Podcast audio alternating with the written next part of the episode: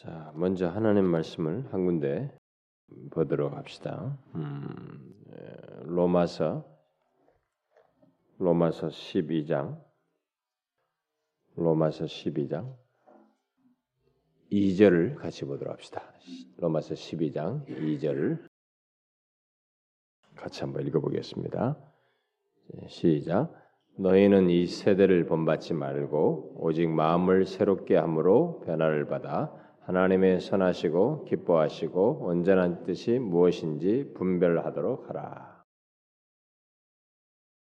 지금 읽은 말씀에서 어, 이 세대를 본받지 말고라고 그랬는데 우리는 이 세대가 어떤 세대인지를 알아야 또 본받지 않게 되는데 사실은 뭐 알지 않아도 우리가 이 세대를 어느 정도 읽을 수 있습니다. 그러나 아, 우리가 지금 어느 정도 아는 것은 이미 젖어 있고 수용된 것들이 있기 때문에 그 세대가 어떤 세대인지 어느 정도 어, 이 뒤에서 말하는 것처럼 하나님의 선하시고 기뻐하시고 온전하신 뜻과 상반된 세대인지를 우리가 사실 정확하게 간파하지가 못해요.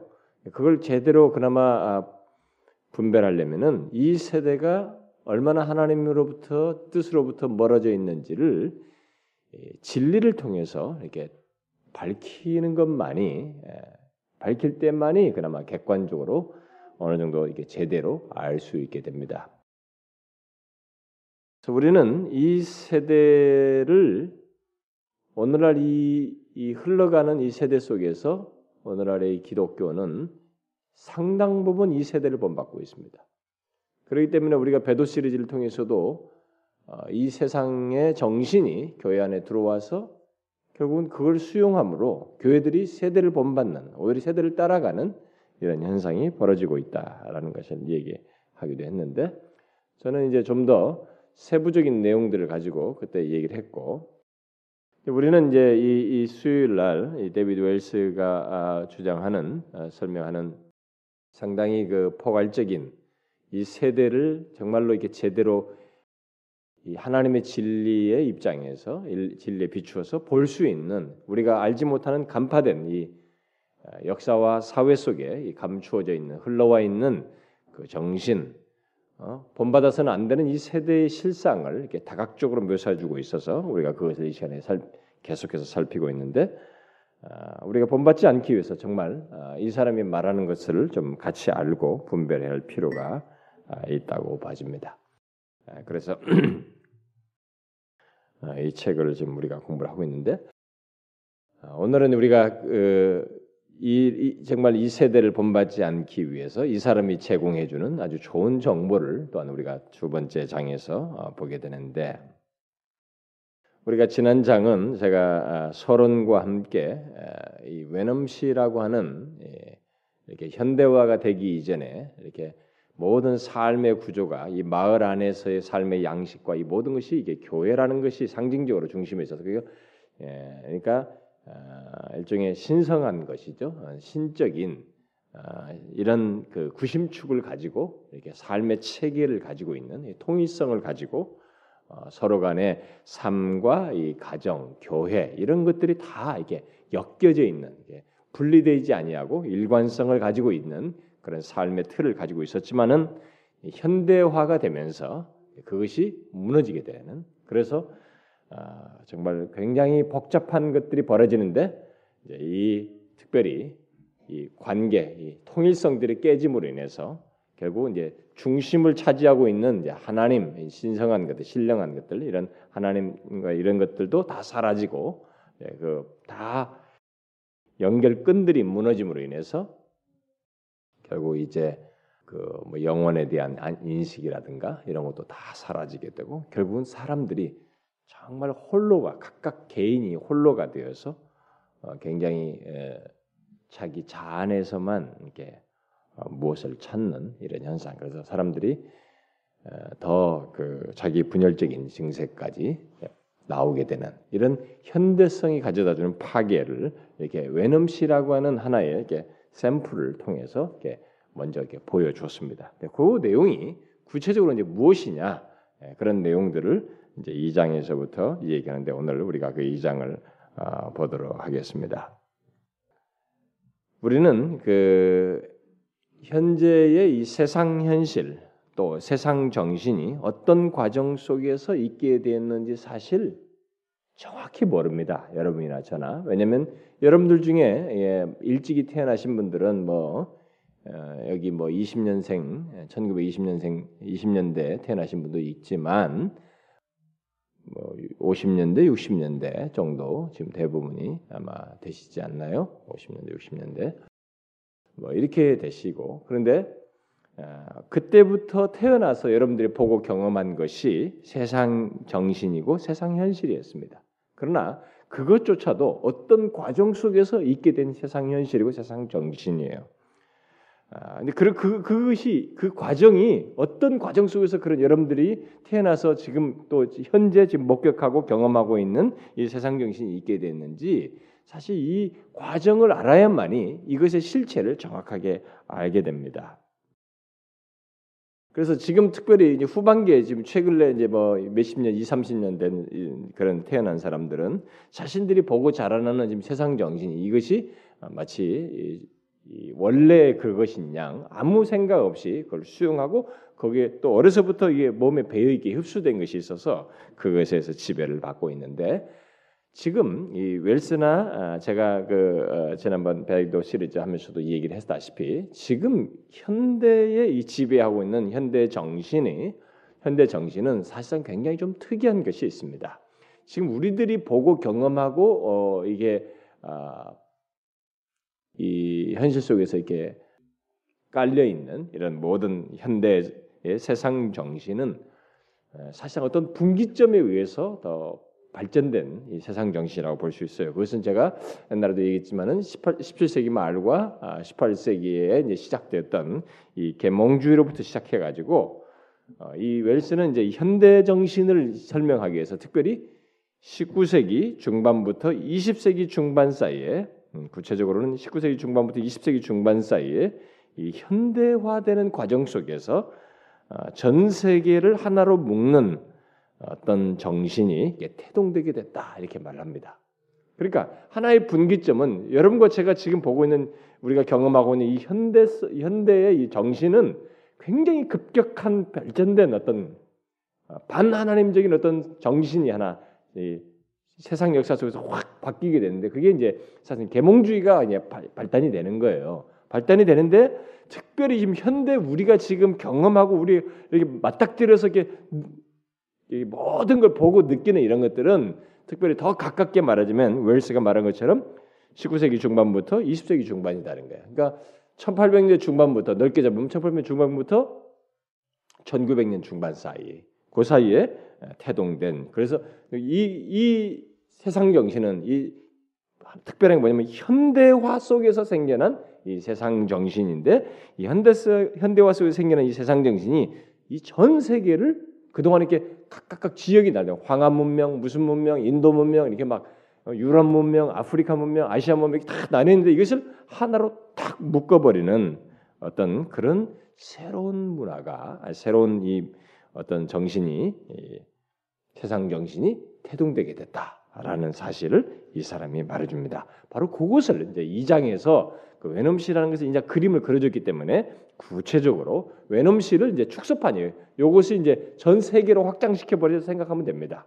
그게 예, 전 세계에 대한 축소판으로 보고 전 세계 그것이 어떻게 일어났는지를 생각하게 됩니다. 우리가 아, 정말 이 세대를 분별하기 위해서 이런 이 사람이 제공해 주는 이런 정보를 음, 상당히 알, 알 필요가 있습니다. 우리가 저 같은 사람이 어, 어떤 면에서 생각지 못하는 예, 그런 부분들을 많이 말해주고 있는데 그래서 우리가 뒷부분에 이제 3장 이하부터 내용을 알기 위해서는 여기 2장에서 말하는 이 내용을 잘 이해해야 됩니다. 이것이 기초로 해서 뒷부분의 내용이 다 나오기 때문에 이걸 우리가 잘 이해해야 됩니다.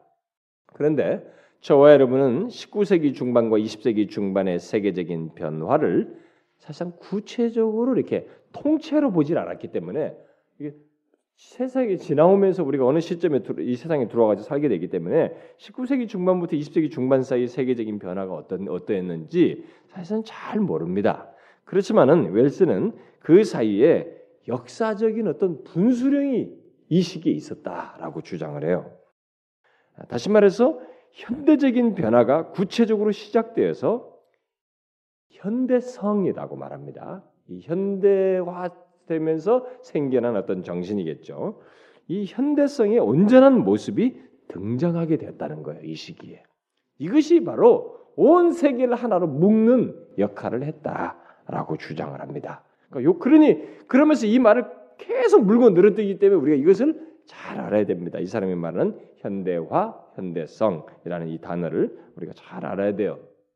조금 처음에는 어떤 것들을 알기 위해서는 어떤 개념적인 새로운 용어가 나올 때 처음에 아는 작업만 필요합니다. 그것만 좀 잘 이해하면 그 다음부터 그것이 반복될 때마다 그 기초 위에서 어떤 걸 이해하면 되기 때문에 크게 문제가 되지 않을 거라고 생각이 돼요. 여러분들이 뭐 책을 읽으셨어도 뭐, 어, 뭐 어지간해 뭐 사회 지식적인 사회 지식학이라든가 이런 모든 어, 역사적이나 사회학이나 이런 모든 지식이 방대히 가지고 있지 않는 사람들은 어려움이 좀 있을 거예요. 그리고 이런 것을 전개할 때 어떤 관점에서는 성경적 관점, 신학적인 관점에서 복음주의적 관점에서 보고 있기 때문에 계획주의적인 관점에서 이 계획적인 관점까지 가지고 있지 않으면은 이걸 충분히 이해하는데 어려움이 있어요. 그래서 아마 여러분들이 아무리 뭐 똑똑해도 조금 이해하는데 어려움이 있을 수 있을 거예요. 그래서 제가 최대한 어, 핵심적인 것만 예, 이 얘기를 전해드리도록 하겠습니다.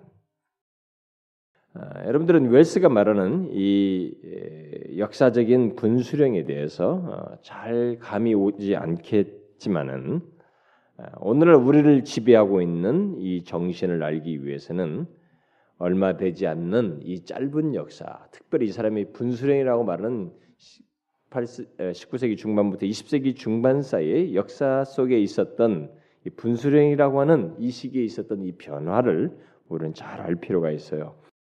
19세기는 아, 여러분들이 이제 19세기가 그런 면에서 보면 더 앞당겨서 계몽주의라는 것이 어떻게 시작되지만 그것이 이성을 위에 놓으면서 이제 계속 진보 사상을 믿으면서 계속 뭐예요 이게 그러면서 진보 사상에 의해서 과학이라든가 이런 것들에 막 인간의 이런 것들에 더 힘을 쏟잖아요. 그런 것으로 발전했는데 실제적으로 과학적인 이 현대화를 확 폭파시키는 그 전환점이 결국 19세기에 구체적으로 있었단 말이에요. 그래서 이 사람이 19세기 중반으로부터 잡는데 특별히 그래서 19세기는 우리가 일반적으로 말해서 서구 문명, 서구 문명이 세계의 중심으로 차지하고 있던 시기죠.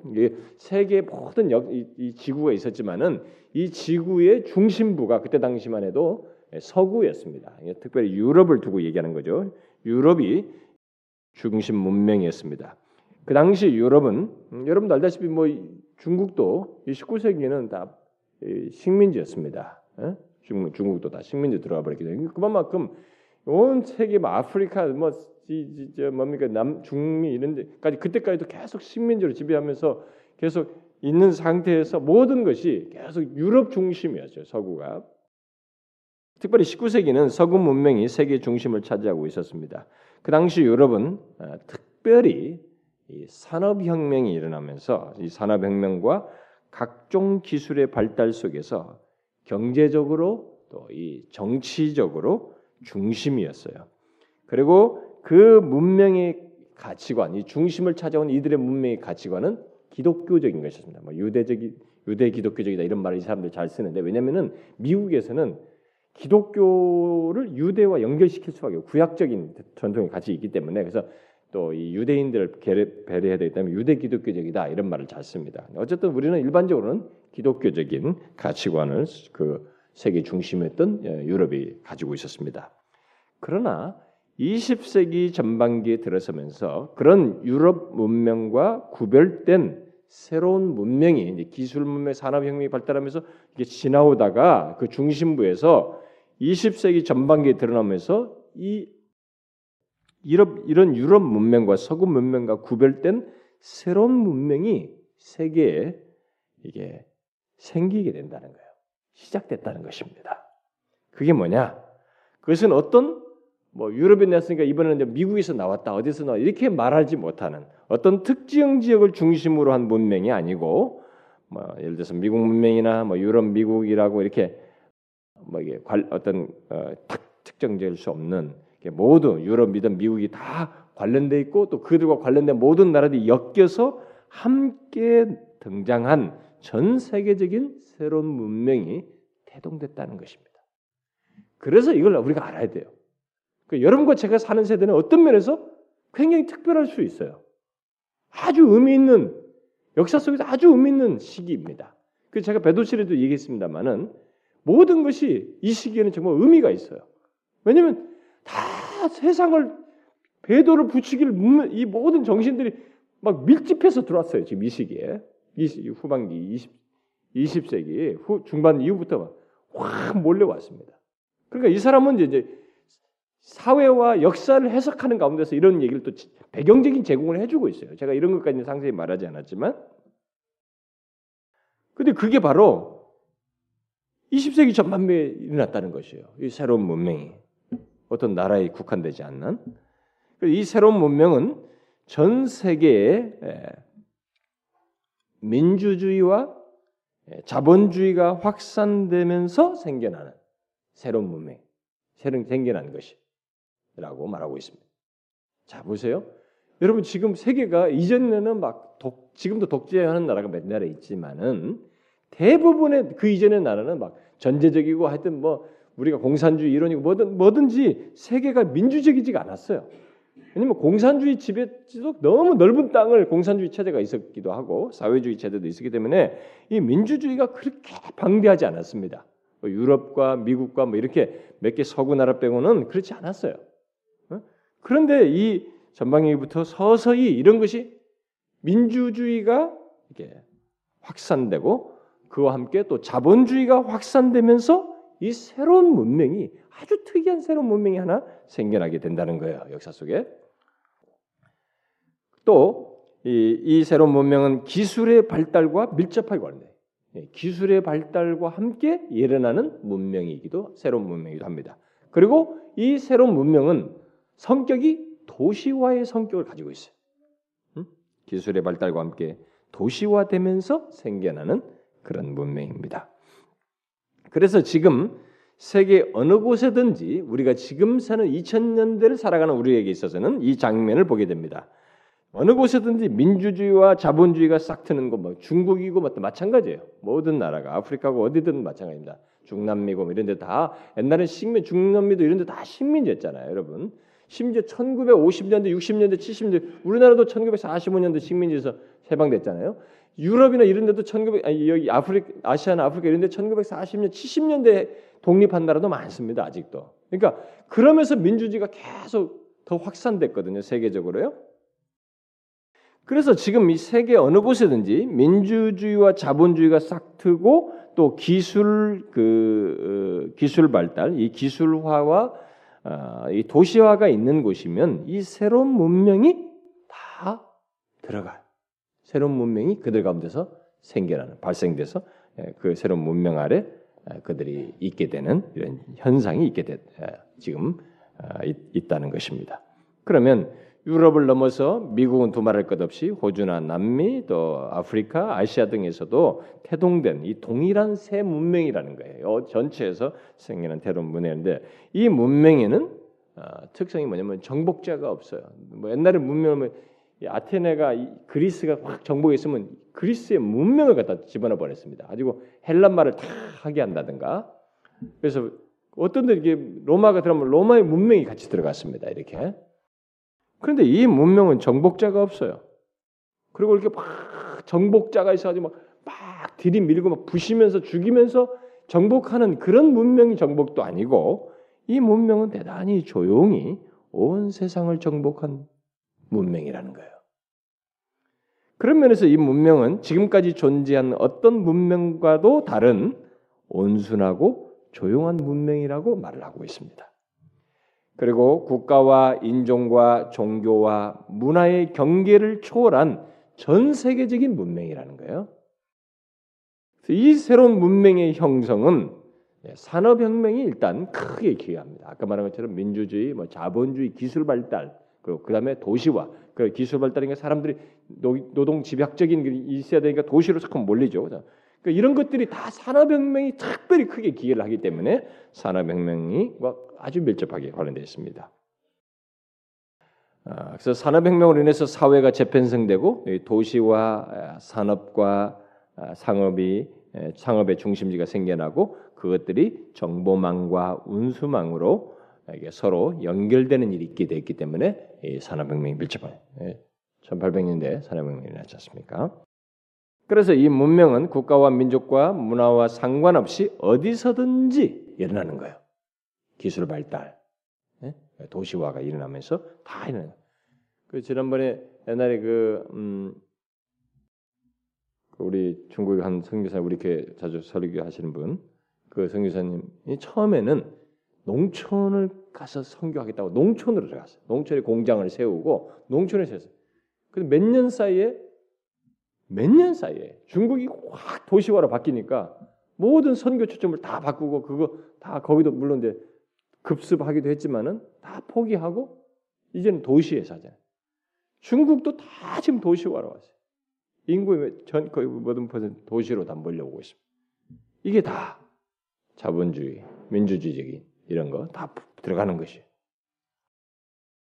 자, 그래서 이 문명은 음, 어디서든지 지금 나타나고 있어요. 그런 국가, 민족, 문화 상관없이 그리고 옛 질서를 소멸시키면서 새로운 질서를 함께 세워 나가고 있습니다. 이 문명은 우리는 이 새 질서를 이 새 질서를 어, 떻게 말하냐면 이제 웰슨이 이렇게 말합니다. 이새 질서는 글로벌 정치와 민주주의 공적인 분출과 대규모적으로 밀접하게 상호 연결되어 있는 경제와 어, 더욱 적은 시간 내에 많은 정보와 생산과 전달과 압도적인 기술상의 혁신 등을 특징으로 하고 있다.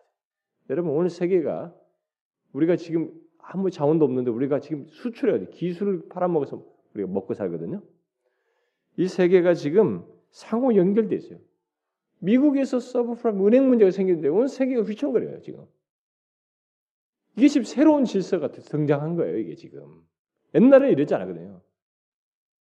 봉건제도나 뭐 옛날에 뭐 영주 안에 어디 독립된 당시 이런 일이 안 생겼어요. 거기서 거기에요 지금. 근데 이 새 질서가 딱 생겨버린 거예요. 이런 것이.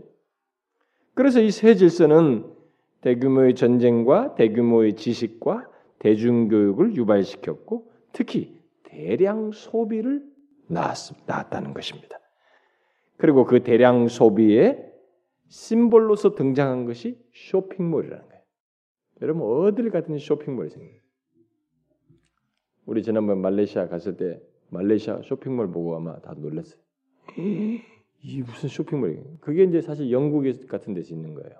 영국도 보면은 어디 우리 따로 있지 않습니다. 그냥 아예 한 시내 타운 안에 전체가 다 그냥 안에서 돌도록 다 됐어요. 쇼핑몰이 다. 거기 다 모여 있어요. 그러니까 누구든지 다 쇼핑하면 그 시내를 거기만 딱 들어오면 되는 거예요. 이게 이제 서구에서 이미 다 있었던 거예요. 우리나라도 이제 그런 것이 다 생기지 않습니까? 이게 대량 소비의 심볼로서 이제 거예요. 이런 새로운 질서가 생긴 거죠. 또 이 새 질서는 새로운 전문 분야를 다 낳게 됩니다. 그래서 새로운 지식 엘리트들이 이제 부상하게 되는 것입니다. 그러나 이제 도덕적인 적대성과 종교적 신앙을 상당히 이제 와해시킵니다. 이런 전문화하게 되면서 도덕적인 절대성과 아, 어떤 종, 어, 종, 종교적인 신앙은 이제 무너지게 되는, 무시, 깨지게 되는 이런 현상이 생깁니다. 이새 질서는 어, 공산 공산주의자들의 생각과 또 서방 사람들의 생각 또한 함께 와해시킵니다. 여러분 공산주의가 요즘 막 무너졌잖아요, 여러분. 응? 막 무너졌어요. 그 옛날에 그 동구 유럽들이 다 동산주의 들어갔잖아요. 같이 무너졌지 않습니까? 같이 무너졌어요. 그래서 웰슨이 이렇게 말합니다. 오늘날의 시대는 이전 시대의 종교적이며 도덕적인 모든 확실성에 대해 광란이라고 할 수 있을 정도로 가차없는 공격을 감행한다. 감행했다고 말합니다. 그러니까 이 시대가 막 이전 시대의 종교적이고 도덕적인 모든 확실성을 다 부셔버린 거예요. 이런 그런 새로운 문명이 이렇게 태동됐다는 것입니다. 그래서 사람들은 이전의 굴레에서 이제 벗어나게 되는 이게 전통적인 어떤 그런 굴레에서 다 벗어나는 이런 현상이 생기게 됩니다. 그저 단 하나의 신만 생기게 됐다는 거예요. 그게 뭐냐? 가능성이라는 신이에요. 가능성이라는 신만을 인정하는 세계에서 스스로 지혜 있는 현인이 모두가 되었다는 것입니다. 그래서 이제 혁명가는 옛날처럼 무슨 뭐, 어? 뭐 무솔리니 무슨 뭐 이런 무슨 그런 게 아니에요. 응? 혁명가 그런 게 아니고 바로 현대인들, 우리들 자신들이 다 혁명가가 되었다는 것입니다. 웰스는 그 이유를 이렇게 말하죠. 왜냐하면 기술이라는 약속의 땅에 들어가는 확실한 통로가 우리에게 있기 때문에 기술에 의존해서 그것만 그것을 기술로 들어가는 이 약속의 땅에 들어간다는 이런 확신들이 우리에게 모두가 다 있어가지고 우리들이 다 혁명가가 된다는 것입니다. 그래서 웰스는 이 같은 모든 과정과 결과를 여러분 제가 왜 웰스는 이렇게 말하냐면은 이 사람의 설명을 의존하기 때문에 그랬습니다. 제가 교리반을 할 때는 뭐 예를 들어서 교리 책을 그 설명을 쓴 벌코비 이렇게 말하지 않았어요. 거기에는 성경이 근간 내용이기 때문에 그냥 제가 성경은 이렇고 이렇고 계속 이렇게 말했습니다. 제가 인용구 처리를 하는 것은 그래도 이 사람의 해석과 설명이기 때문에 제가 그렇게 하는 것이 좋을 듯해서 자꾸 인용구 처리하는 것입니다. 그래서 웰스는 이 같은 모든 과정과 결과를 현대화와 현대성 또 세속화와 세속주의라고 이렇게 규정합니다. 이 단어를 우리가 잘 알아야 됩니다. 그러니까 현대화 속에서 현대성이 나오고 세속화 속에서 세속주의가 나왔다라고 말을 해요. 그래서 우리가 우리 시대를 이해하기 위해서는 제가 오늘 로마서 12장 2절에서도 이 시대를 본받지 않기 위해서 그러니까 이 시대를 이해하기 위해서는 바로 이 사람이 지금 말하고자 하는 이 관계, 현대화와 현대성, 세속화와 세속주의라고 하는 이 관계를 아는 것이 어, 중요합니다. 우리는 그가 그의 책 전체에서 어, 현대화와 현대성 또는 세속화와 세속주의, 어, 특별히 이제 현대화와 현대성을 계속 말하고 있기 때문에 이것을 설명하는 이 2장 우리 오늘 살피는 2장을 잘 이해할 필요가 있습니다. 자, 그러면 현대화의 그 현대성이 예, 현대성이 이게 어, 무엇이라고 말하는지 우리가 좀 먼저 잘 이제 이 시간에 좀 알 필요가 있어요. 보면은 어, 현대화는 자본주의와 기술과 도시화를 중심으로 해서 만들어진 사회의 변화를 말하는 거예요. 이 사람이 지금 말할 때. 잘 생각해. 여러분 어디든지 현대화가 생기는 곳에 바로 이것이 있잖아요. 자본주의, 기술, 도시화. 이것을 중심으로 해서 사회가 바뀌는 것들이에요. 그래서 웰스는 이것을 간단하게 이렇게 말합니다. 현재의 도시 중심적인 생활을 만들어낸 사회 변화의 과정이다. 이렇게 말해요. 그러니까 현재 이 도시 중심적인 생활을 만들어낸 그 사회 변화의 모든 과정이 바로 현대화다. 이렇게 말. 그래서 우리나라도 옛날에 현대화 됐잖아요, 지금. 여기 암사동이 이거 옛날에 뻘이었지 않습니까? 농, 어? 정말 뭐. 이런 데가 벌써 현대화가 됐잖아요. 이렇게 도시화가 되고 도시로 편입 다 되면서 도시화 됐지 않습니까? 이런 거, 이런 걸 다 얘기하는 거예요. 이게 다 현대화예요. 그리고 현대성은 그러면 뭐냐? 뭐 무슨 현대화는 뭐 현대성은 뭐야? 근데 단어상 어쩔 수 없으니까 좀 이해를 합시다.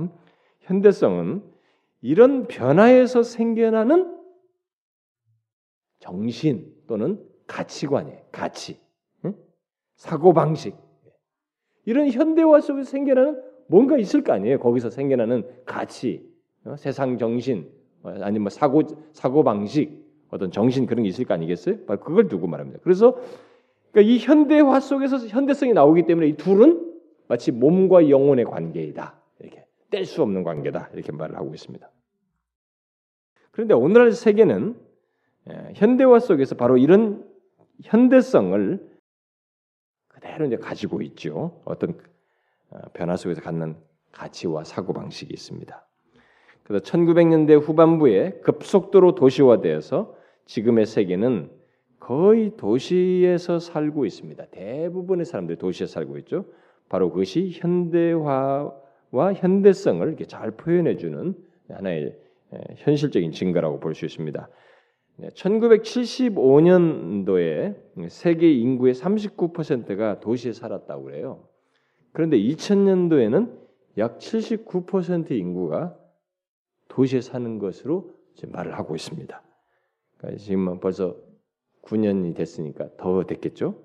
서구 사회는 서구 서구의 그 산업화된 나라들은 아예 거의 95%가 도시에 산다고 그래요. 그러니까 뭡니까? 이게 옛날에는 이 가능치가 않은 거예요. 그러니까 여러분 잘 보세요. 2000년이라는 역사가 그 이전에도 다 역사가 있었지 않습니까? 인류 역사가 2000년 인류가 몇천 년 있었잖아요. 근데 이렇게 도시에서 집일집에서 사는 이 현상은 지금 생긴 거예요, 여러분. 인류 전 역사에서 이렇게 뭐 서구 같은 데서 95% 산다. 이건 처음 있는 일이란 말이에요, 지금. 그 이런 변화 속에서 어떤 정신이 하나 생겨났다 이거예요. 세상을 다 하나로 묶어버리는 새로운 문명을 하나 태동시켜 버렸다는 것입니다. 이걸 우리가 알아야 돼. 그게 뭐가 중요합니까? 이게 모든 논리에서 다 나와요. 이것이 신학을 실종시키게 되고 하나님을 다 내던지게 만들고 모든 우리 삶을 다 깨버리는 원인으로 설명을 하고 있기 때문에 이 사실을 아는 것이 중요합니다. 자, 이렇게 도시화된다는 이런 사실은 우리의 사회 환경이 급속하게 바뀌었다는 것을 잘 말해주는 것이고, 특별히 지난 100년 동안에 지배해왔던 사회 구, 사회로부터 우리가 많이 아니 완전히 이탈했다는 것을 말해주기도 합니다. 아, 그런데 도시는 어떤 특성을 가지고 있냐면은 도시는 개인의 가치, 각 사람의 이런 개인의 가치는 축소되고 최소한의 공통 분모를 모두가 서로 이게 견지하는 특성을 갖는다는 것입니다. 우리가 뭐 웨넘시 있을 때는 거기는 하나가 다 뭉쳐 있으니까 도시화되지 않고 하나 산업화되지 않고 현대 현대화되지 않고 다 있으니까 할머니들이 매일 하는 얘기가 가정 얘기를 하면 무슨 누가 하나 잘못하면 그 그게 계속 가십거리가 되는 거야. 어? 거기서는 그러니까 이게 모든 개인의 이런 것들이 다 있어요. 개인의 삶에 이런 것들이 다 있다.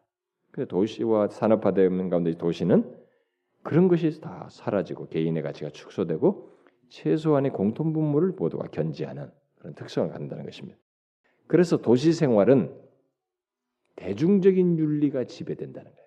대중적인 윤리. 다시 말해서 특히 도덕적이고 종교적인 그런 그 판단이 판단을 유보하거나 제거한 대중 윤리가 이렇게 어, 지배된다는 것입니다. 이게 참 재밌는 거예요, 여러분. 도시화가 대중 윤리가 지배된다는 것이. 왜냐하면 현대 도시 사회에서는 진리와 도덕에 대한 판단을 사회적인 편견과 아집으로 여기는 경향이 우리들이 서로 갖는다는 거예요, 사회 속에서.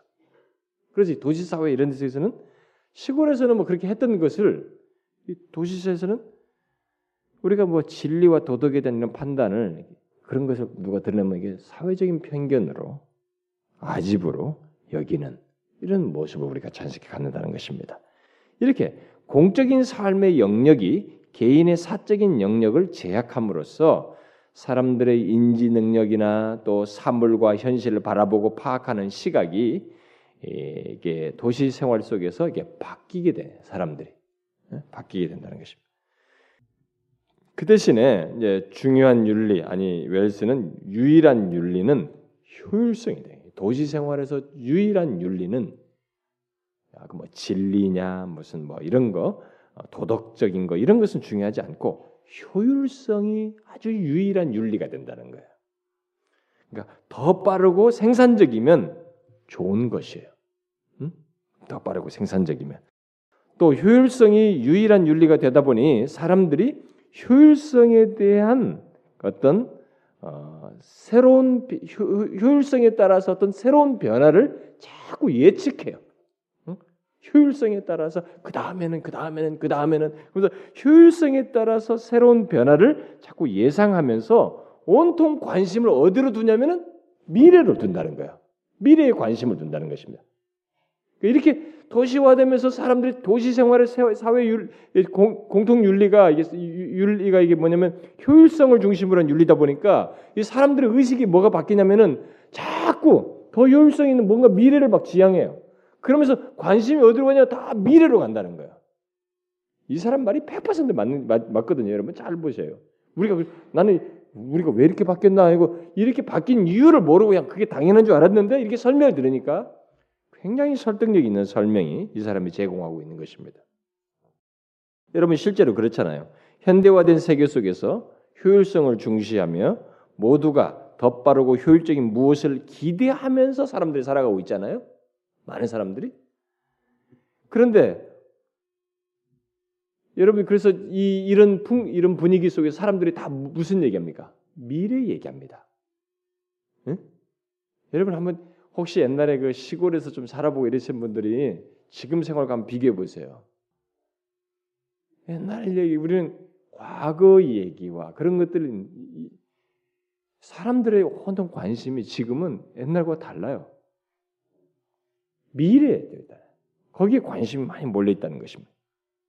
온통 거기에 시선을 두고 있다는 거예요. 그런데 너무나 흥미로운 사실은 그런 변화, 곧 우리의 시선과 관심을 미래에 이렇게 미래로 돌려놓은 기술의 발달, 곧 현대화로 인해서 사람들에게 어떤 일이 생기냐면 높은 수준의 불안과 걱정이 생겨났다는 거예요. 여러분 잘 보세요. 미래에 관심을 갖고 미래에 초점을 두니 당연히 근심 걱정이 생기겠죠. 옛날에 비해서 지금 우리가 더 잘 살고 아직까지도 괜찮아요. 문제가 없는데 초점이 관심 미래로 가니까 이 사람이 말한 것처럼 높은 수준의 불안과 걱정이 생기는 거예요. 더 잘 살, 살, 더 잘 살지 못할까 하는 걱정. 어? 이런 걱정들을 하는 거예요. 그래서 세계적으로 가장 부유하게 사는 미국이란 나라가 우리나라도 옛날에 비해서 훨씬 지금 경제로 부유한 나라가 됐지만 우리나라 물론이고 뭐 특별히 미국 같은 부유한 나라 사람들이 미래를 생각하면서 걱정한다는 거예요. 어? 굉장히 불안해한다는 것입니다. 아이러니하게도 일본 사람들 굉장히 불안해합니다. 어? 일본 사람들이 얼마나 부자예요 세계적으로 이 경제적으로 일본 사람들 그렇게 불안해요. 그냥 막 소비를 안 한다는잖아요. 막. 어? 돈을 다 감춰놓고 소비를 안 한다는 거예요. 불안해가지고.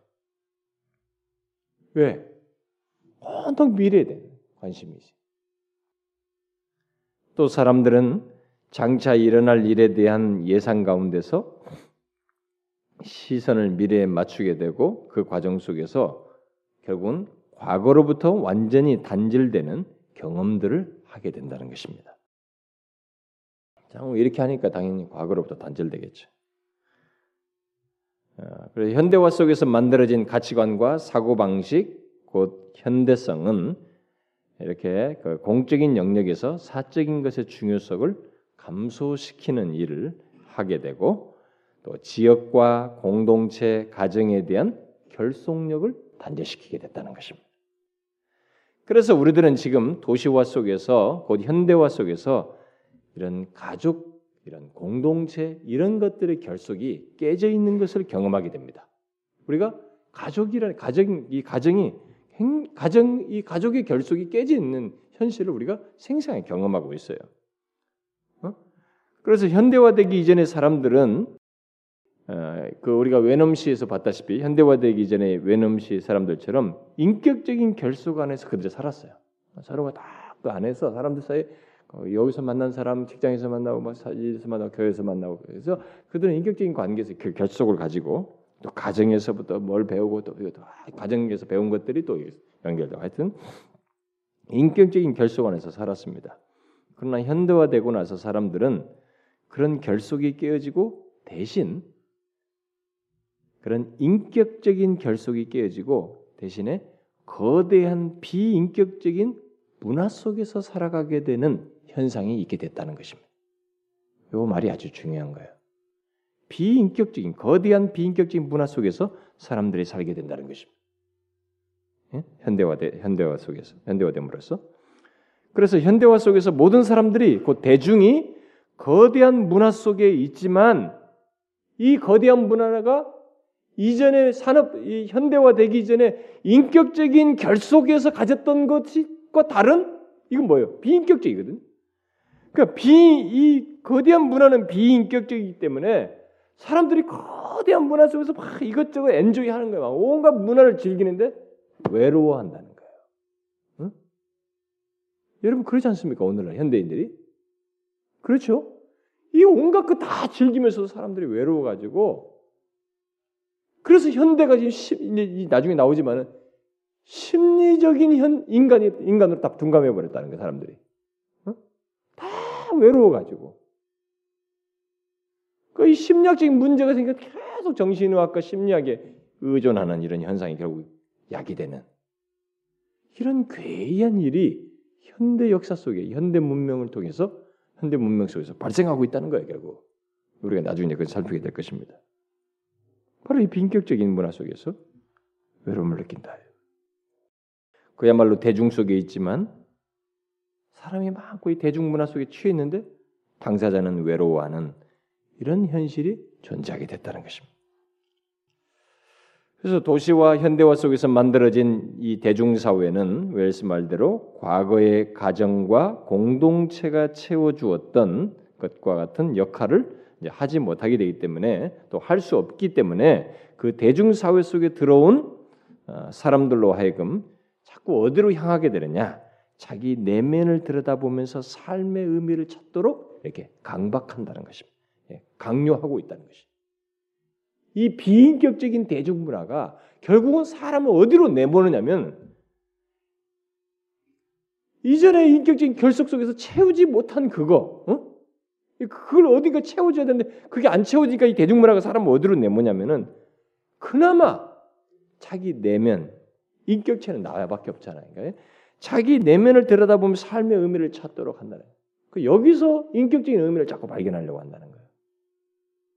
정말로 그대로 되고 있어요. 이 사람이 얼마나 이런 걸 예리하게 분석했는지 몰라요. 이런 면에서 웰스는 오늘날 심리적이고 자아중심적인 현상의 원인을 현대화와 현대성으로 나중에 다 설명합니다. 다시 말해서 현대화로 인해서 인격적인 결속이 깨어지고 깨어지니 비인격적인 대중 사회에서 사람들은 길을 잃고 결국 자기 내면으로 이게 향하게 되었다라는 거예요. 그래서 오늘날 모든 사람들이 다고 내면, 자기 내면에 집중하지 않습니까? 따라서 현대화는 이렇게 도시 중심적인 생활 속에서 만들어내는 사회 변화의 과정이고 현대성은 그런 변화 속에서 생겨난 가치, 곧 기술 중심의 구조 속에서 삶을 바라보게 하는 어, 그런 것으로서 상대적이고 반종교적인 가치라는 것입니다. 그러니까 이런 사회, 이런 현대화 속에 생겨나는 이런 가치의 현대성은 다분히 상대적이에요. 그리고 위로 향하지 않습니다. 하나님처 초월적인 것에 관심이 없어요. 반종교적이에요. 반종교적인 가치를 가지고 있다는 것입니다. 그러니까 아, 나중에 이제 포스트 모더니즘이라는 것이 등장해서 이제 뭐 이게 종교적 냄새가 들더라도 그 안에는 이제 성격이 좀 다른 성격으로 이제 발전하게 돼요. 이건 나중에 가서 보면 됩니다. 또 현대 사회를 이해하기 위해서 그러면 또 우리가 여기서 이 사람이 이제 말하는 또 다른 내용을 알 필요가 있는데 그것은 이제 아까 말한 현대화와 현대성이라는 것도 알아야 되지만 이 사람이 또 세속화와 세속주의라고 말하는 이것 또한 우리가 유념할 필요가 있어요.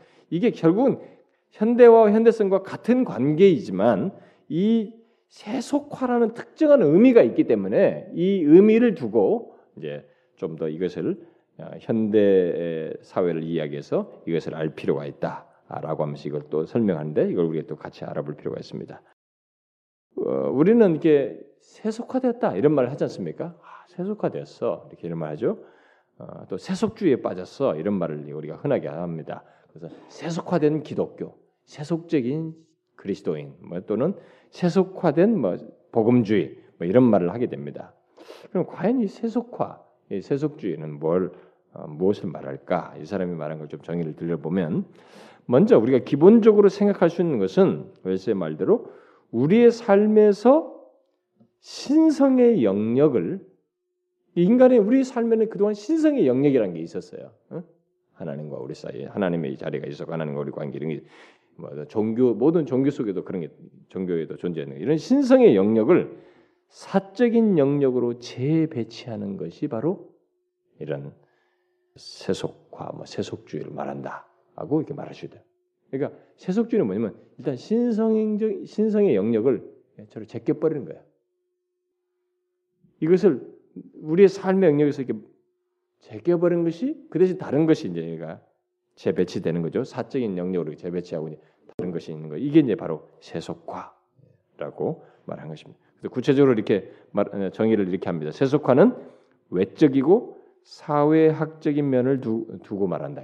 이런 외적인 환경과 맞물려서 사회학적인 면과 관련해서 해석과를 말해 세속주의는 내적이고 이데올로적인 면을 두고 말을 한다는 거야. 내, 내적인 거. 그러면서 세속주의를 더 정확하게 구체로 설명하는데 세속주의는 한 사회 안에서 생겨난 더 이상 어떤 초월적인 질서의 뿌리를 내리지 않는 전망과 가치를 말한다. 그러니까 세속주의라는 게 뭐냐면 이 한 사회 안에서 어떤 초월적인 질서의 뿌리를 둔 어떤 전망이나 가치 그런 어, 뿌리를 내리지 않는 전망, 그러니까 초월적인 것 상관없는 어떤 가치를 만들어내는 것, 네, 바로 그것이겠습니다.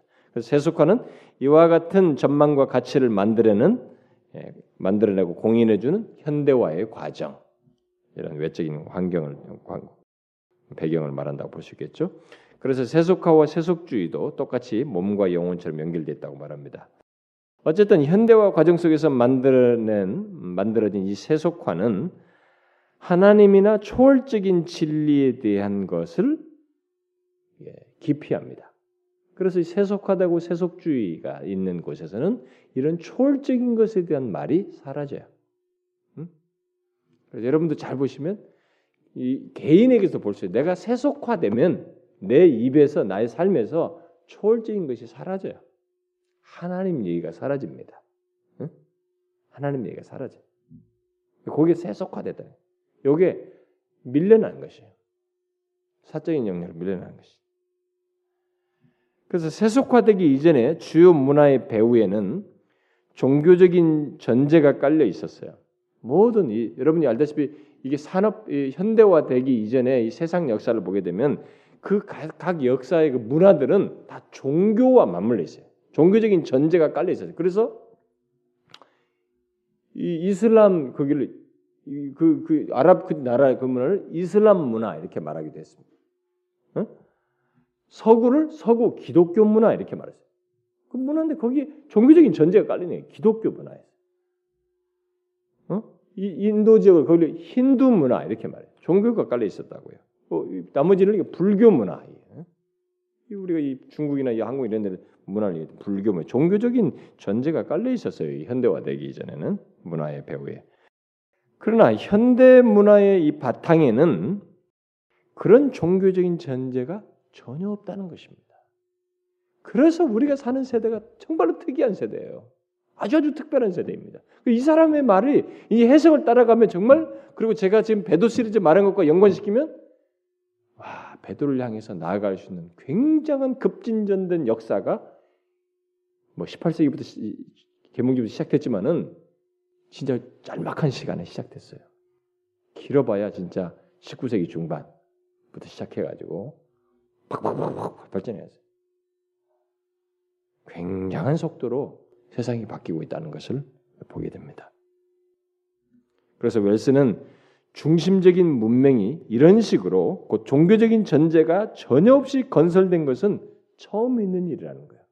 이전의 역사 속에 이렇게 종교적인 전제가 없이 건설된 그것이 전혀 없이 건설된 그런 문명은 없었다는 거예요. 지금 현대 이게 현대 문명이 처음이라는 거예요. 결국 이 말은 현대 문화는 세속화되어 초월적인 질서의 뿌리를 둔 가치들을 전혀 사실상 가지고 있지 않다라는 말이 되겠습니다.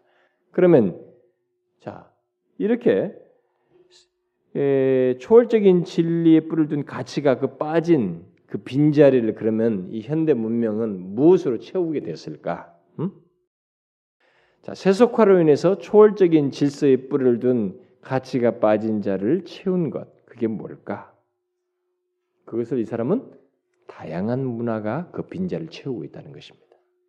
그래서 제가 지난번에도 얘기했잖아요. 포스트 모더른 영성을 하면서 문화는 오늘날 이 모든 목사들이나 우리 교회들이 복음주의가 문화를 수용해야 된다. 이렇게 할 때 조심해야 된다. 왜냐하면 문화에는 이런 것이 있다. 이게 대신 들어온 것이 있다는 거예요. 그래서 이 사람이 현대성에 잔뜩 물먹은 결국 반하나님적인 가치관과 어떤 세계관을 가지고 있는 문화다. 이 사람이 그렇게 해석을 하는 거예요. 우리가 그걸 잘 주목해야 되는 것입니다.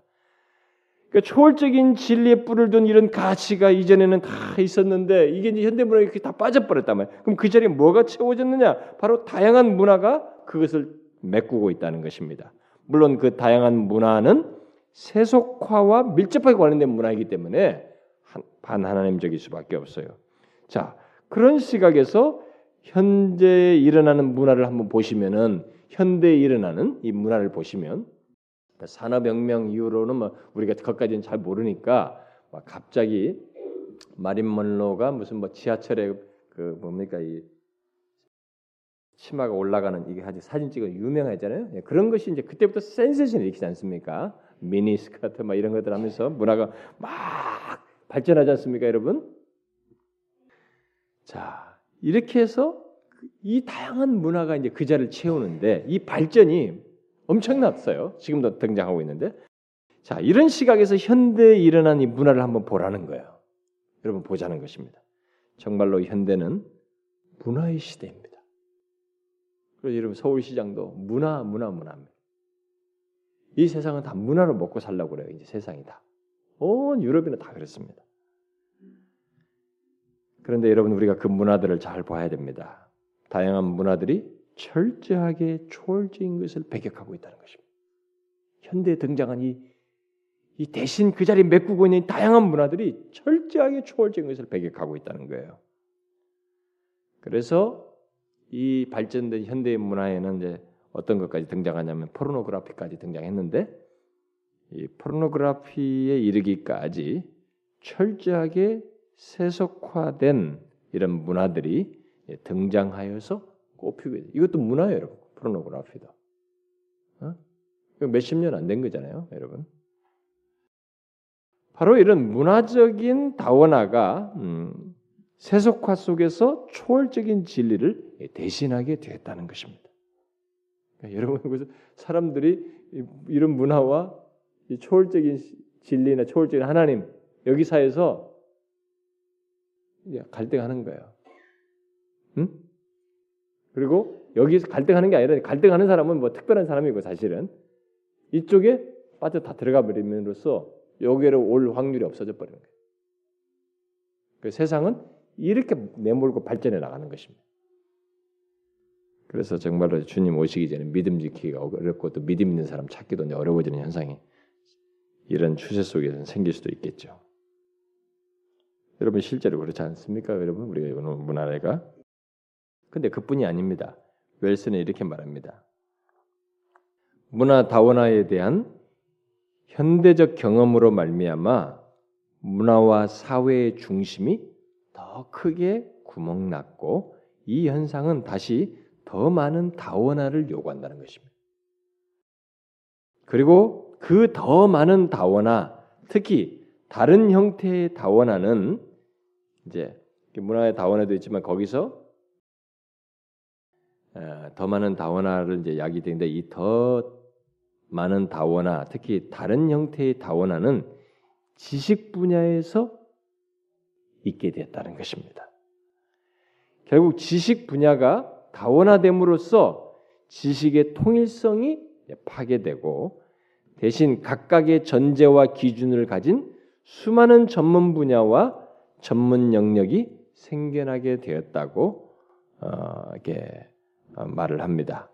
근데 우리는 그 실상을 지금 잘 보고 있습니다. 현대화 속에서 세상은 더 많은 다원화, 특히 지식 분야에서의 다원화가 이루어져서 어, 우리들이 알지 못할 수많은 전문 분야가 있습니다. 여러분과 제가 알지 못하는 막 정말 어떤 것에 주특기 하나에 오간에 전문기 그것만 하는 이런 전문 분야들이 그 전문 영역이 굉장히 생겨났습니다. 어, 얼마나 많은 전문 분야가 아, 전문 분야와 전문 영역이 있는지 여러분과 저는 사실 알지 못합니다. 음? 뭐이 항목으로 열거할 수 없을 정도로 많아졌어요. 그래서 어, 누군가 지난번에 제가 아, 아, 동, 베트남에 가니까 나는 뭐그 그걸 못 읽었는데 어떤 사람이 뭘 읽었나 어, 들었다나요. 그래서 100년 전이라든가요. 몇십 년 전에는 인간의 생활 필수품이 한 100가지 정도였대요. 근데 지금 생활 필수품이라고 모두가 규정하는 것이 한 5천 개 된다. 5천 개. 그러니까 막 그렇게 바뀌었던 거예요, 사람이. 이런 거죠.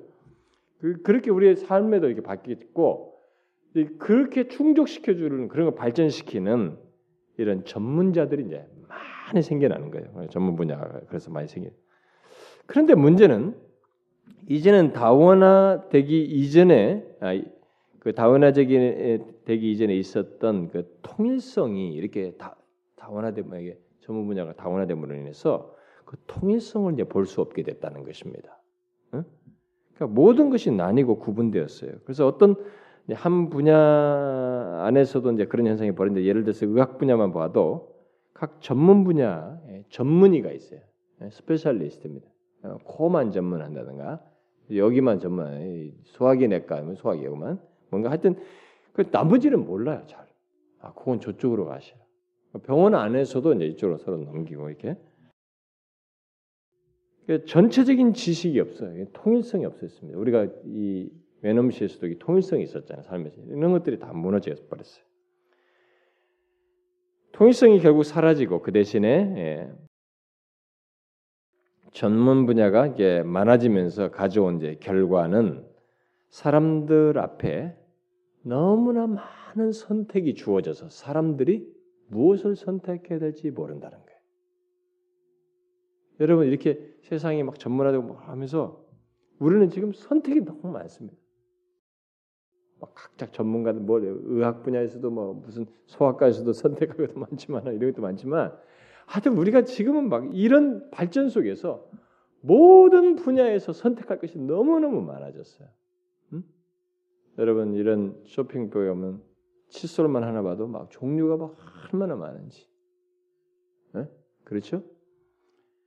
너무나 많은 선택이 모든 면에서 그렇습니다. 모든 면에서 너무나 많은 선택이 주어져서 무엇을 선택하지 모를 정도가 되어 버렸습니다. 그래서 이제는 선택하는 자유가 아니라 선택할 수 있는 것을 피할 자유를 말해야 하는 막 이거 선택하라고 선택하라고 광고를 하면서 막 사람을 막 거의 못 살게 군단 말이에요. 그래서 시각의 자유도 외치잖아요. 제발 내 운전하는데 저런 것 좀 광고판 좀 안 보이게 좀 해달라. 어? 이것도 내 자유를 해친다. 뭐 이런 것까지 어, 법정 소송하는 일까지 있었지 않습니까? 그러니까 우리가 어디를 가도 눈 지나가도 귀에 들리는 게 무슨 뭐 또 선전 없이 이걸 선택하라고 막 미혹하는 것이 많은데 이제는 선택할 수 있는 것을 피할 자유를 말하는 그런 시대가 됐다는 것입니다. 웰스는 그것을 이렇게 말합니다. 자유는 선택할 수 있는 것 중에서 배제시키고 생략할 수 있는 능력이다. 이제는 자유가 이제 그런 능력이 돼 버렸어요. 그리고 나서 이런 현대화 세속화 속에서 사람들이 이 세계에 소속되어 있지 않다는 상실감과 뿌리 상실 의식, 우리에게 적합한 영구한 장소를 발견할 수 없다는 절망감을 갖게 됐다. 이건 아이러니예요, 여러분. 이렇게 어? 현대화 속에서 세상에 어? 선택의 자유가 그렇게 많아졌는데 그 결과는 소, 놀랍게도 사람들이 소속과 뿌리의 상실감을 맛보게 되고 절망감을 갖게 된다는 거예요. 어? 이상한 이런 현상이 생긴다는 것입니다. 그래서 웰스는 현대의 자유를 저주의 천둥 소리라고 말했어요. 현대의 자유를. 그러나 현대와 세속화 속에서 세상에 세상에 있는 것은 음, 그것만이 아닙니다.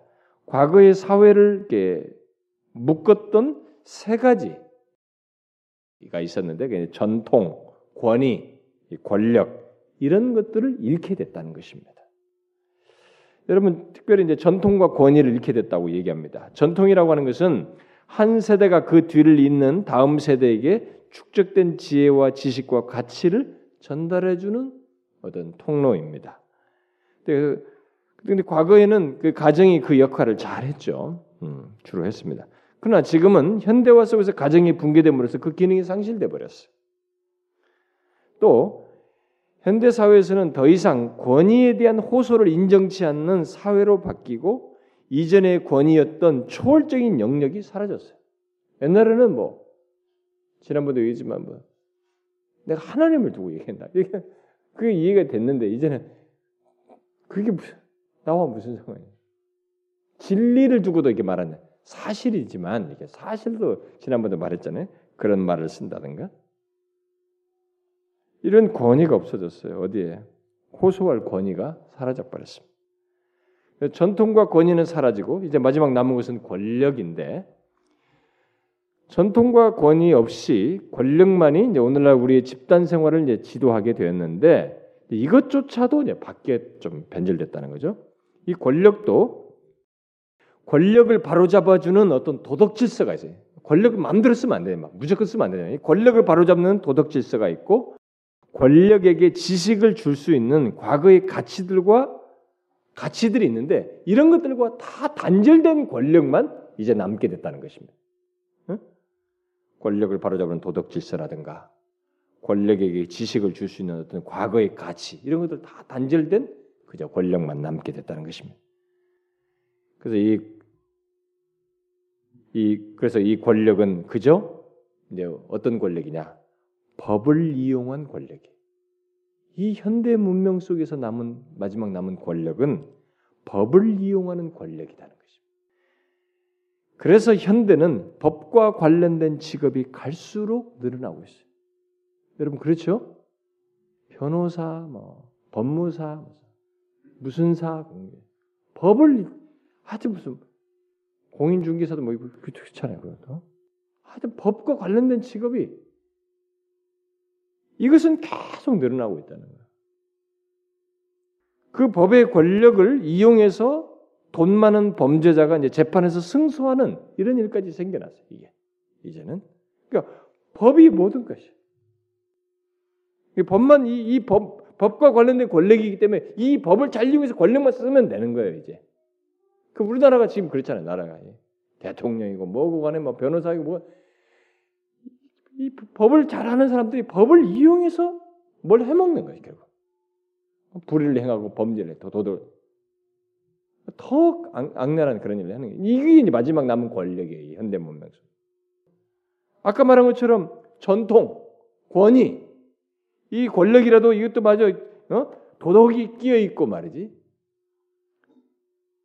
어떤 과거의 가치가 끼어 있는 권력이 아니, 다 단절된 이 법만 사용하는 권력이. 그 지금 현대가 그걸로 지배하고 있지 않습니까? 이 법논리 가지고 정치인들도 얘기해먹고 현대화 속에서 그야말로 사람들이 도덕적인 책무와 무엇이 옳은가에 대한 감각을 상실하게 되어서 상 실하게 되니까 법의 이름 아래서 일정한 규칙을 예, 규칙이 등장하게 되고 그 규칙 아래서 사람들이 살게 되는 이런 현상, 현실이 있게 됐다는 것입니다. 결국 그 규칙은 과거의 가정과 학교와 교회들이 감당하, 감, 감당하고 있었던 그 의무를 결국 대신하게 된다는 것이죠. 과거에는 가정, 학교, 교회가 이런 규칙을 다 했어요. 것들 다 해줬어요. 그러니까 문제가 없었다고요. 그런데 이제는 가정, 학교, 기둥, 아니, 교회 뭐 이런 것들이 다 사라져 버려요. 그, 그, 그, 같이 그, 그 거기서 가지고 있던 이런 규칙들이 사라지니까 이제 뭐가 마지막에 대신해줘? 법이 다 대신해줘. 법밖에 없는 거예요. 이런 현대화된 세계에서 진리는 그저 일종의 에티켓 정도로 바뀌게 되는 것이죠. 진리는 다른 것이야. 에티켓 정도. 그 진리의 권위라는 것은 없고 올바름에 대한 의식도 전혀 없어요. 절대적인 어떤 존재와 연결된 것이 아니고 진리는 그저 상대적인 거죠. 우리의 경험에 따라서 결정되고 경험이 달라지면 함께 달라질 수 있는 것이 되는 것입니다. 그러니까 여러분들이 지금 오늘 이 2장에서 말한 내용은 앞으로 말할 이 책 신학시에서 말할 모든 내용의 배경이에요. 현대성이라는 것이 얼마나 이, 이 세상을 이렇게 하나로 이렇게 현대 문명이라는 것이 얼마나 이렇게 세상을 이상하게 바꿨는지를 말하는 것이기 때문에 여러분들이 어, 이게 뭐냐 이게 강의냐 이제 이 책 자체가 전체적으로 어렵긴 한데요. 우리가 정말 이런 걸 알 필요가 있어요. 저는 굉장한 통찰력이라고 생각이 돼요. 여러분들이 이런 걸 좀 알 필요가 있습니다. 우리가 사는 세상이 지금 그런 세상이에요. 근데 이게 어떤 세상인지를 알아야 된다. 어디로 우리를 끌고 가는 세상인지 알아야 된다는 거죠. 그래서 웰스는 이런 식으로 현대화 속에서 바뀐 가치, 곧 현대 가치를 세속주의다. 이런 것들을 세속주의라고 규정합니다. 왜냐하면 현대화 속에서 바뀐 가치는 하나님이 없거든요. 하나님을 뺐잖아요. 법만 있지 결국 하나님이 다 뺐어요. 그러니까 이, 이 법이 통치하고 있지만 이게 다 세속주의의 모습이에요. 그 안에 하나님이 다 없단 말이에요. 다 빼버렸어요. 응? 하나님과 무관한 생각과 삶이 다 존재하는 거예요. 새 속이에요, 그야말로. 하나님이 없어요. 초월적인 것 이런 없습니다. 신성한 것이. 그 철저하게 갈수록 세속화되네 더. 현대 사회는 철저하게 세속화됐고 세속주의가 있다는 거예요. 현대와 현대성을 가지고 있고 세속화, 세속주의가 돼버렸다 이거죠. 이렇게 이 세상 역사가 현대화되면서 누가 시키지 않은데 옛날에는 막 예수 믿으면 죽여 뭐 이렇게 막 막 했는데 그럴 필요가 없는 자연스럽게 하나님을 문명 자체가 하나님을 싹 빼버린 이런 엄청난 혁명이 일어나고 있다는 거예요 세상 역사에. 그러니까 여러분과 제가 지금 예수를 믿지 아, 내가 요즘 예수 믿는 게 왜 이렇게 흐리멍텅해지냐? 내가 열심히 믿고 싶은 마음인데 왜 이렇게 안 되냐? 이런 부분에도 관련성이 있어요. 이 현대성의 무서움입니다. 여러분이 말하지 않아도 여러분 교회 밖을 나가면 삶의 영역 자체가 이 법을 통 법을 사용하든 뭘 사용하든 먹고 마시는 눈에 보이는 이 모든 것이 하나님을 다 뺀 세속화, 현대화, 세속성, 세속주의 이런 것들로 지금 이렇게 확 형성되어 있다는 것입니다. 그런 것들이 다 우리에게 엄습해요. TV를 봐도 세속화, 세속주의가 들어오는 거예요. 하나님을 향해서 냉랭해. 진실하고 뭐 이런 것들이 사라져 버리는. 그래서 하나님이 자연스럽게 변두리로 빠져나가는. 근데 신학 실종, 진리 실종이요. 진리 이런 건 다 사적인 것이에요. 상대적인 것이 자연스럽게 빠져나가게 된다. 하나님이. 그러므로 현대화와 세속화는 이제 결국 이 사람의 논지에서 보면 같은 의미예요. 또 현대성과 세속주의도 거의 같은 맥락이라고 볼 수 있습니다. 따라서 현대 세계 속에서 사람들이 보고 경험하면서 자연스럽게 갖게 되는 인식은 기독교 신앙은 참되지 않다. 대신 세속주의가 참되다는 인식이 싹 모두에게 들어간다는 것이. 이 현대 문명 속에 이렇게 됩니다. 그래서 우리가 지금 예수 믿는 사람들이 말하는 것 중에 아 진짜만 참되다. 그래도 실제적인 면에서 믿고 붙드는 것이 하나님이 아니고 기독교 신앙이 아니고 진리가 아니고 가만히 보면 세속주의, 세속적인 것, 세속주의를 이렇게 붙드는 더 그걸 신뢰하는 이런 현상이 우리 속에 싹 생겨나는 거예요. 그만큼 문명이라는 게 무서운 것입니다. 이 문명 속에 있는 이 세상의 가치라고 하는 게 무서운 것이에요. 그렇게 현대화 세속화 속에서 사람들의 가치가 바뀌고 있다는 것이 바뀌었다는 거죠. 바로 이런 사실 때문에 웰스는 현대성을 굉장히 중요하게 여깁니다. 이 문제를 네 권의 책을 말하면서 집요하게 거론합니다. 특히 그것과 교회와 관련해서 이제 생각해 보게 될 때, 우리가 이 현대성이 확 사로잡혔다는 이것 때문에 이것으로 인해서 우리들이 교회들부터 모두가 다 뒤쫓다 보니까 다 놓쳤다는 거예요. 결국 그걸 부지런히 쫓다가 진리도 다 내던지고 하나님도 내던지고 하나님도 왜곡되는 이런 현상이 있게 됐다는 것을 얘기하는 거예요. 이 책에서는 이제 신학, 진리, 진리가 빠졌다. 주변부로 밀려났다는 얘기를 합니다.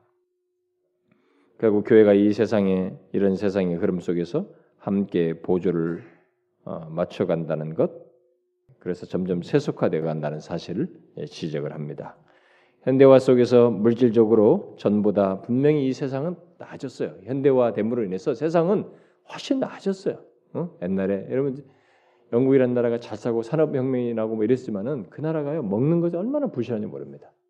먹는 게 이렇게 감자, 으깬 감자, 튀긴 감자, 볶은 감자, 하여튼 감자가 몇 종류인지 몰라요. 먹는 게 얼마나 부실한지 모릅니다. 고기 푹 삶아가지고 그거다 소스 발라 잘라 먹는.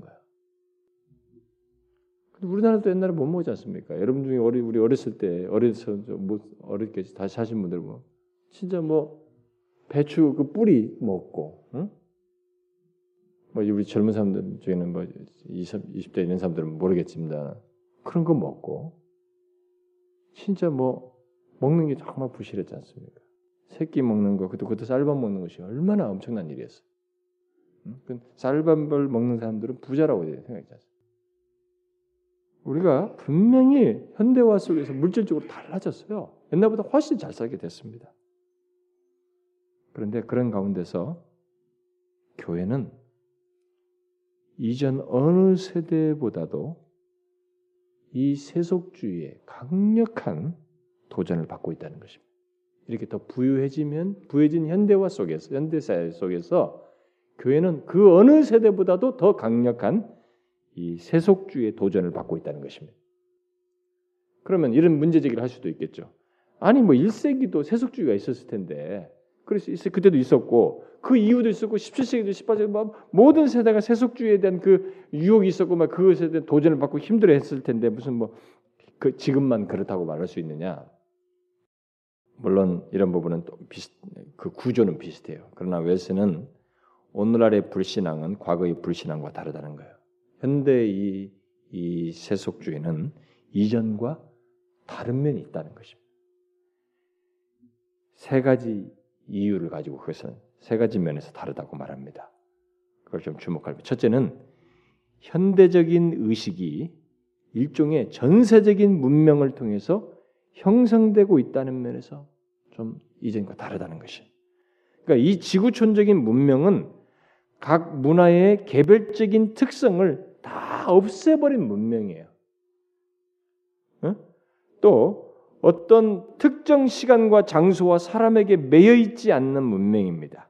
또 이 문화는 아무 문화에도 속해 있지 않아서 모든 사람에게 속할 수 있는 것입니다. 그저 자본주의와 기술이 발달되는 곳이면 경계선이 없이 모든 나라, 모든 사람들이 따르는 문명이에요. 그러니까 옛날하고 달라요. 지금은 규모 면에서나 모든 면에 달라요. 전 세계가 다 경계선 없이 모두가 이, 이, 이 세속주의, 이 현대성, 현대성으로 말하면 이것에 다 영향을 받고 있다는 것입니다. 이전과 다른 면이 있다는 거예요, 분명히. 바로 이것을 웰스는 이제 에밀 브로네의 말을 인용하면서 이용하는데 제가 좀 그 문장을 인용해 주고 싶어요. 현대화는 예, 보편적인 복잡한 문화, 뉴욕에, 뉴욕에서 도쿄까지, 케이프타운에서 스톡홀름까지 똑같은 영화와 히트송, 전 세계 똑같은 표지의 잡지, 똑같은 메뉴와 똑같은 댄스곡 등을 낳고 보편적인 문화를 전진시키기에 앞서 특정 문화를 파괴시키고 수량 때문에 품질을 떨어뜨리는 결과를 낳는다. 이 세상이 이렇게 돼 버렸어요. 모두가. 응? 그런 면에서 좀 달라요. 또 과거의 불신앙과 오늘의 불신앙이 다른 이유는 오늘날의 이 매스 미디어 때문이라는 거예요. 곧 매스 미디어가 현대화에서 파생된 가치를 결국 세속주의와 이 현대성을 전달하는 살아있는 통로 역할을 한다는 것입니다.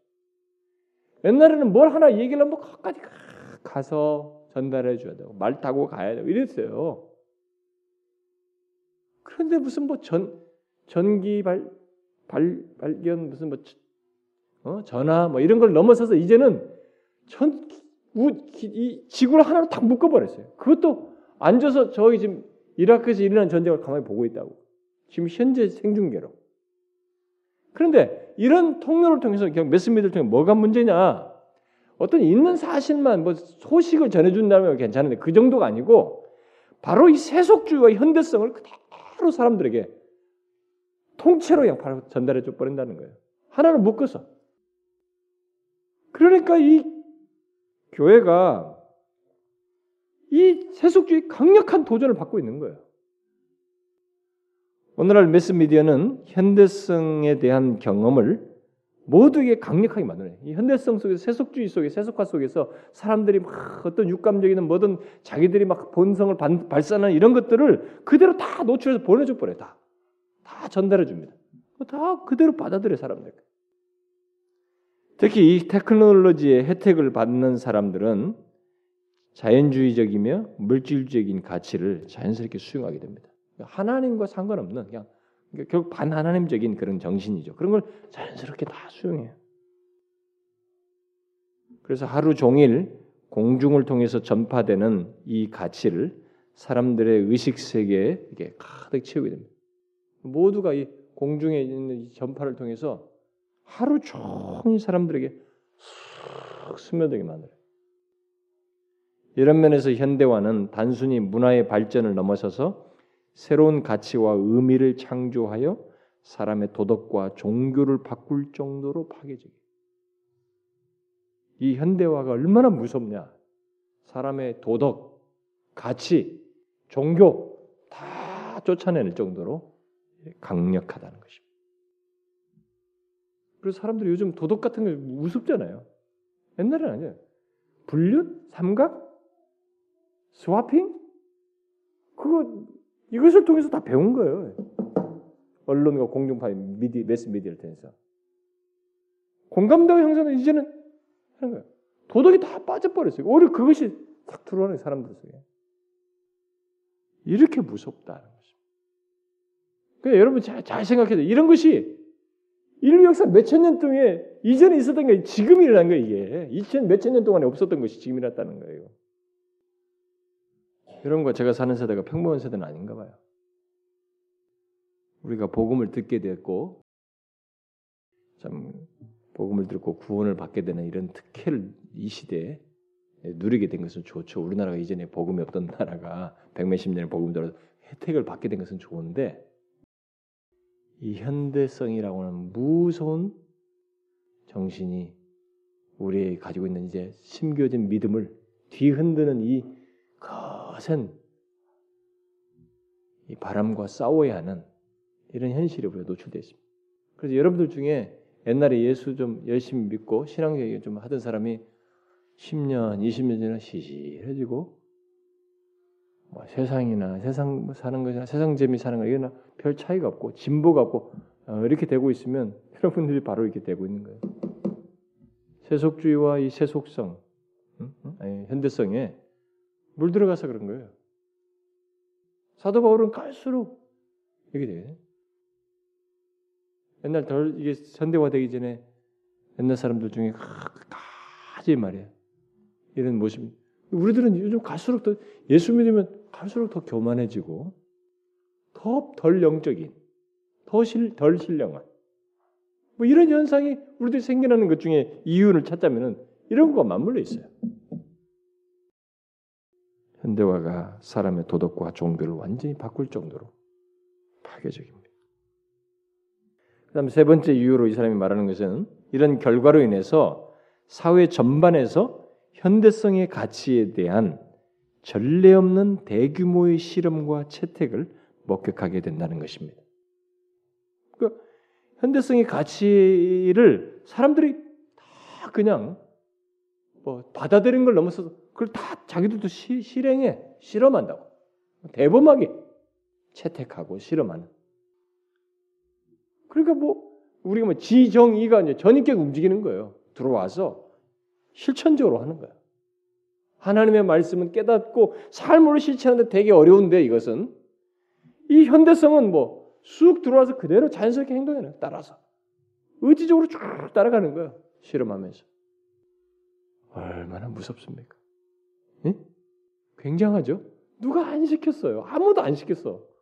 누가 뒤에 무슨 등장하는 뭐 무솔린 같은 사람, 뭐 김일성 같은 존재도 있는 것도 아니야 이건.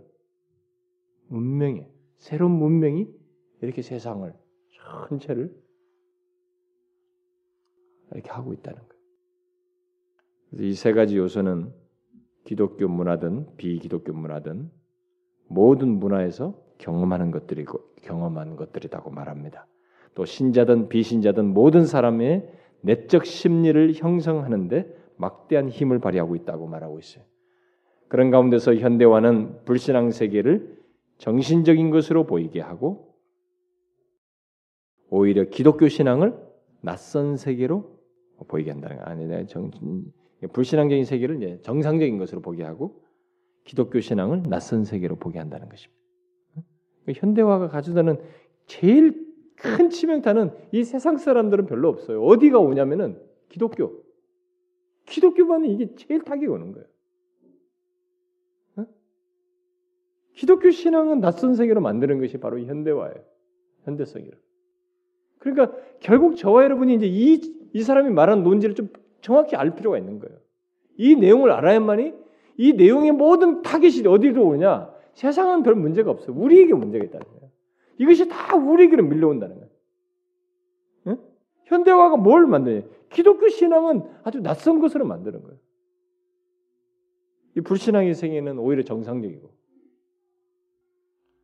웰스는 이런 현실을 오늘날 기독교 지성들로부터 지성들부터 여기에 대해서 하나도 저항하지 않고 있는 것을 한탄합니다. 웰스는 이런 배경 속에서 교회가 상실한 것들을 이제 그의 책에서 다루죠. 오늘의 기독교 지성들부터가 이런 것들을 말하지 않는다 이게.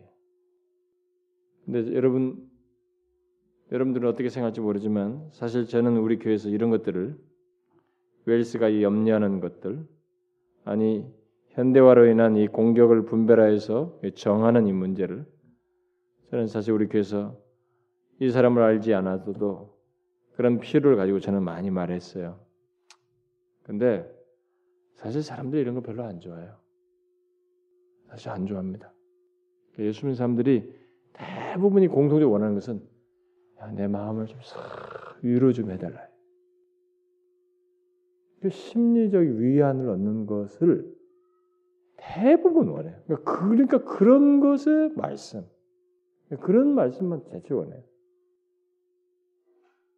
그러니까 자신의 그 틀이 자기중심적이고 세속적인 그런 어떤 것을 영향받은 것을 틀을 지키고 싶어하는 것일지도 몰라요. 그게 오히려.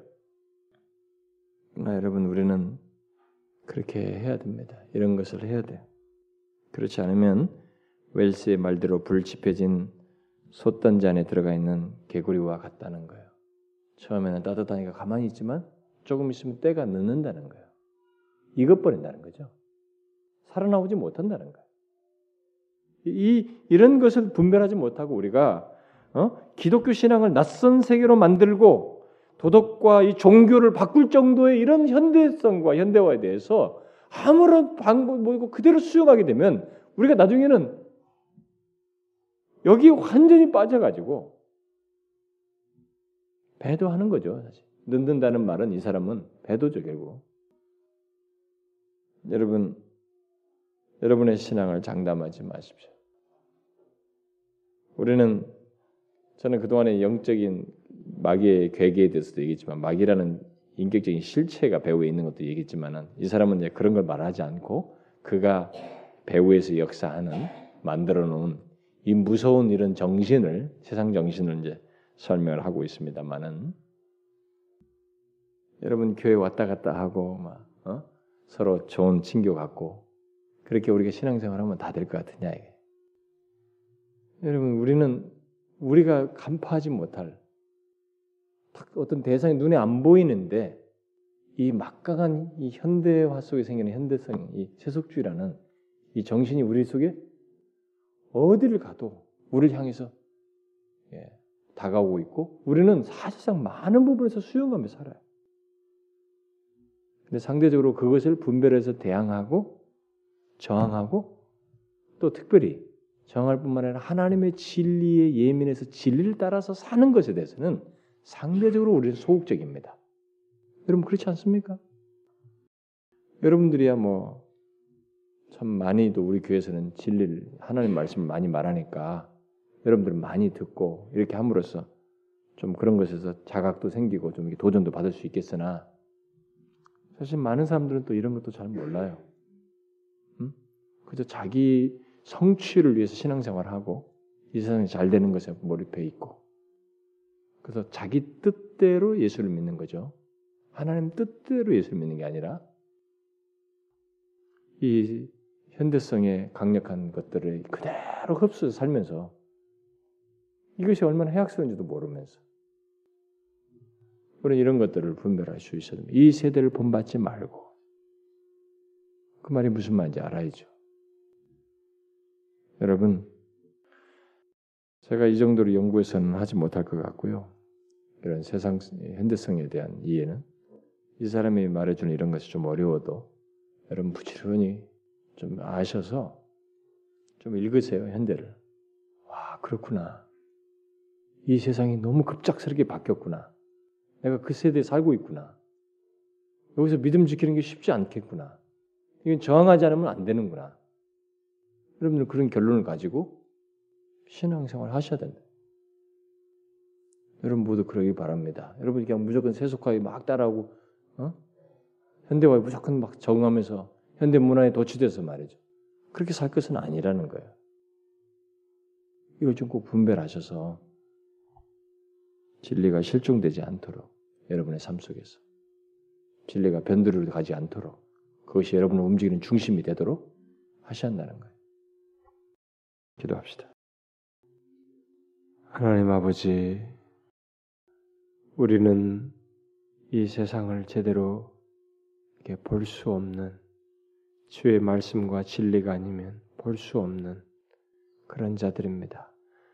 좀 그럴 만큼 이 세상은 너무나 간계하게 반하나님적인 정신을 가지고 있고 이 현대 문명, 이 새로운 문명은 참 조용하게 이 세상을 하나로 묶었지만 하나로 묶어서 철저하게 하나님을 배격하고 하나님 없는 이 문명 속에서 사람들을 하나님을 등지도록 부추기는 이런 새로운 문화들을 창출해 나가고 있는데 주님 우리는 그런 것들을 분별하지 못하고 지금까지 살아왔었습니다. 주여 보고 듣고 경험하고 만나는 이 모든 것 속에서 우리는 아무 생각 없이 수용하며 살아왔었습니다. 그러나 주께서 우리에게 말씀하신 대로 분명히 이 세대를 본받지 않는 것이 우리에게 있어야 되는데 주님의 앞선 선배를 통해서 배운 이런 것들을 잘 기억하고 이 세상 정신, 세상을 지배하는 이 세상 정신, 이 세, 현대성을 읽고 이 세속주의를 읽고 그것에 저항하며 분별하여 아, 그 대항하는 저희들 되게 하여 주옵소서. 주님 저희들의 삶의 환경 속에서 분명히 우리가 간파하지 못할 정도로 이미 우리 주변에는 이런 세속주의가 널려 있는데 그런 것들을 분별하여 대항하는 저희들 되게 하여 주옵소서. 예수 그리스도 이름으로 기도합니다. 아멘.